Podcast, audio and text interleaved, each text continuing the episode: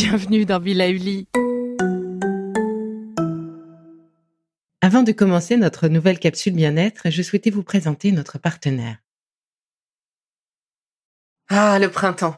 La saison, les fruits reviennent sur nos étals, un vrai bonheur. Et pour profiter de ces fruits toute l'année sans attendre, Materne a inventé les gourdes Pimpot en 1998. C'est fou, j'ai l'impression d'avoir toujours eu ces gourdes avec moi. Et pour profiter partout de ces gourdes fruitées, savoureuses, préférez la version sans sucre ajouté. Le format nomade en fait un compagnon incontournable du goûter de nos enfants, petits et grands. Plutôt indispensable d'ailleurs, quand l'on sait que d'après une enquête du Crédoc menée en 2019, 69% des jeunes de 3 à 17 ans ne consomment pas assez de fruits et légumes et ont en revanche un goûter bien trop sucré. Avec une gourde pomme pote sans sucre ajouté, vous leur apportez une portion de fruits Notea au Nutri-Score, bien entendu. Et saviez-vous qu'en plus Pompot est engagé pour des vergers éco-responsables et que ces gourdes sont fabriquées en France? Alors foncez pour découvrir des recettes de plus en plus audacieuses et toujours aussi délicieuses. Bonjour, je vous partage aujourd'hui la question de ma mère sur l'intérêt des graines germées. On en voit partout maintenant, dans les supermarchés, dans presque toutes les recettes de cuisine. Mais à quoi servent-elles et pourquoi cet engouement? Décryptage. Pour commencer, eh bien, la germination est un phénomène complètement naturel, pendant lequel la graine va donner naissance à la plante, grâce à l'humidité, à la photosynthèse et aux nutriments qu'elle va puiser dans l'eau ou, le cas échéant, dans la terre. La graine est pour la plante une formidable réserve de nutriments pour permettre sa croissance. Très belle concentration dans un tout petit volume. Au cours de la germination, les réserves de nutriments de la graine vont se multiplier. Le nombre de vitamines, d'enzymes qui stimulent la croissance de la plante augmente au rythme où les cellules se développent. Par exemple, en 5 jours, entre une graine de blé sèche et sa jeune pousse germée, le taux de vitamine C est multiplié par 5 et celui de la vitamine A par 3. De même, la teneur des lentilles et des pois chiches en vitamine B12 est multipliée par 5 en 4 jours. C'est absolument incroyable. La germination inhibe également les facteurs que l'on appelle antinutritionnels. Ces facteurs sont présents dans les graines sèches afin de les maintenir en dormance. On parle de l'acide phytique qui, malheureusement, bloque l'absorption des minéraux de la graine. Et pour se débarrasser de cet acide phytique, il faut cuire les graines, cuire les féculents, cuire les céréales.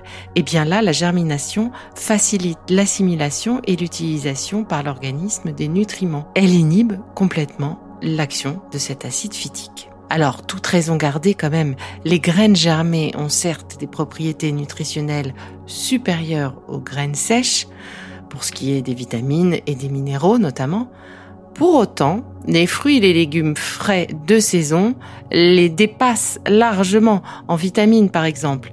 Une orange contient l'équivalent en vitamine C de 200 grammes de pousses de légumes, soit environ 4 portions.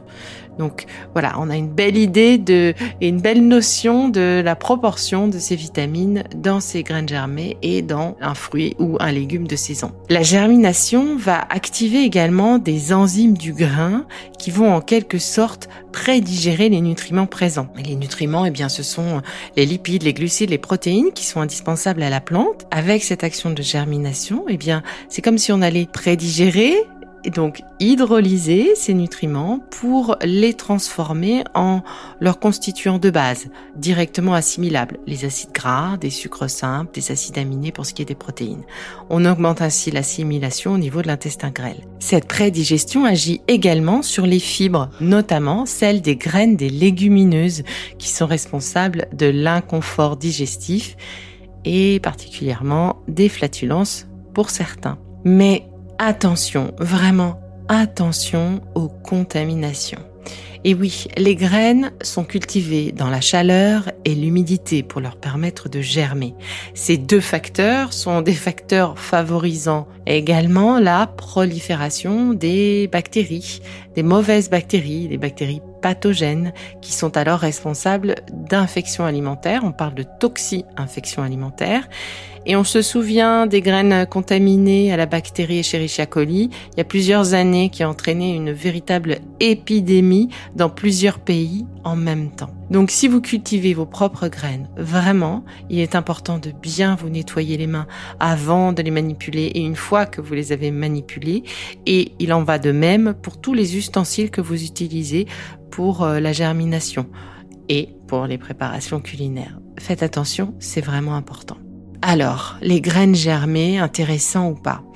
Ce qu'on peut dire, c'est que ces graines sont consommées depuis des centaines d'années, voire des millénaires, qu'une image très positive est associée à, à, cet usage traditionnel et à la symbolique de la naissance, de la vitalité qui est naturellement attachée à cette graine qui germe et que l'on va consommer toute jeune. Mais dans la pratique, leur intérêt nutritionnel n'est pas complètement euh, en phase avec leur réputation.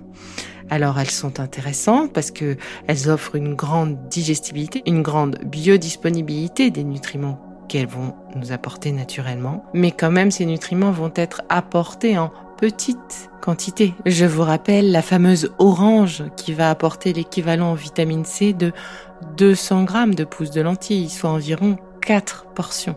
Et oui, aujourd'hui, on consomme ces graines germées par petites touches, on va dire une dizaine de grammes par jour. Donc on peut dire que le rapport en nutriments et en micronutriments reste assez modeste. Mais pour autant, d'un point de vue énergétique, d'un point de vue émotionnel, les graines germées ont sans doute leur place dans notre alimentation que l'on attaque souvent d'être pas assez vivante et pas assez euh, énergétique. Et on peut aussi dire, pour les plus cartésiens d'entre nous, que les graines germées peuvent être intéressantes aussi pour leur goût, pour la texture qu'elles vont apporter, pour l'aspect visuel qu'elles vont donner au plat.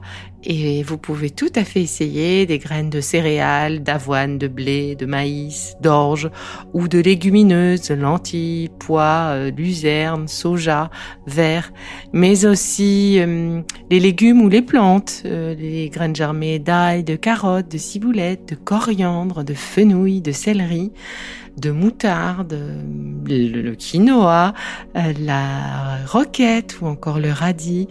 Euh, faut peut-être pas oublier le sésame, le lin, la courge que l'on trouve assez souvent euh, ces derniers temps, je trouve. Mais attention, certaines graines ne sont pas à consommer parce qu'elles sont toxiques, parce qu'elles apportent la solanine. Et donc, il s'agit des graines de rhubarbe, de soja jaune et celles qui appartiennent à la famille des solanacées, c'est-à-dire les tomates, les poivrons, les pommes de terre, les piments, les aubergines, le tabac et euh, le physalis. Donc il ne faut surtout pas consommer leurs graines, je répète, surtout pas consommer leurs graines parce qu'elles sont porteuses de la toxine solanine. Alors, les graines germées, un bel additif alimentaire naturel, un petit clin d'œil nutritionnel et énergétique à la terre, eh bien, elles peuvent être parfaites en cette saison où l'enracinement, le centrage, l'ancrage sont importants. Et si vous cherchez des informations pratiques sur les graines germées, comment les consommer, comment les planter, voir le matériel nécessaire pour les faire germer, retrouvez tout un tas d'infos pratiques sur le site onatera.com. Je vous en ai déjà parlé, j'aime beaucoup ce qu'ils font, ils ont un discours très juste. C'est donc tout naturellement que je vous invite à aller les voir. C'est fini pour aujourd'hui, mais on se retrouve très vite, c'est promis, pour la suite du programme Be Lively. Si ce que je fais vous plaît, continuez de le noter et abonnez-vous pour ne louper aucun de mes futurs programmes. Et entre chaque podcast, vous pouvez aussi me retrouver sur mon compte Instagram, at Life, parce que la vie se vaut d'être vibrante. Et en attendant la prochaine capsule, surtout, continuez de prendre soin de vous, car c'est bon pour tout le monde.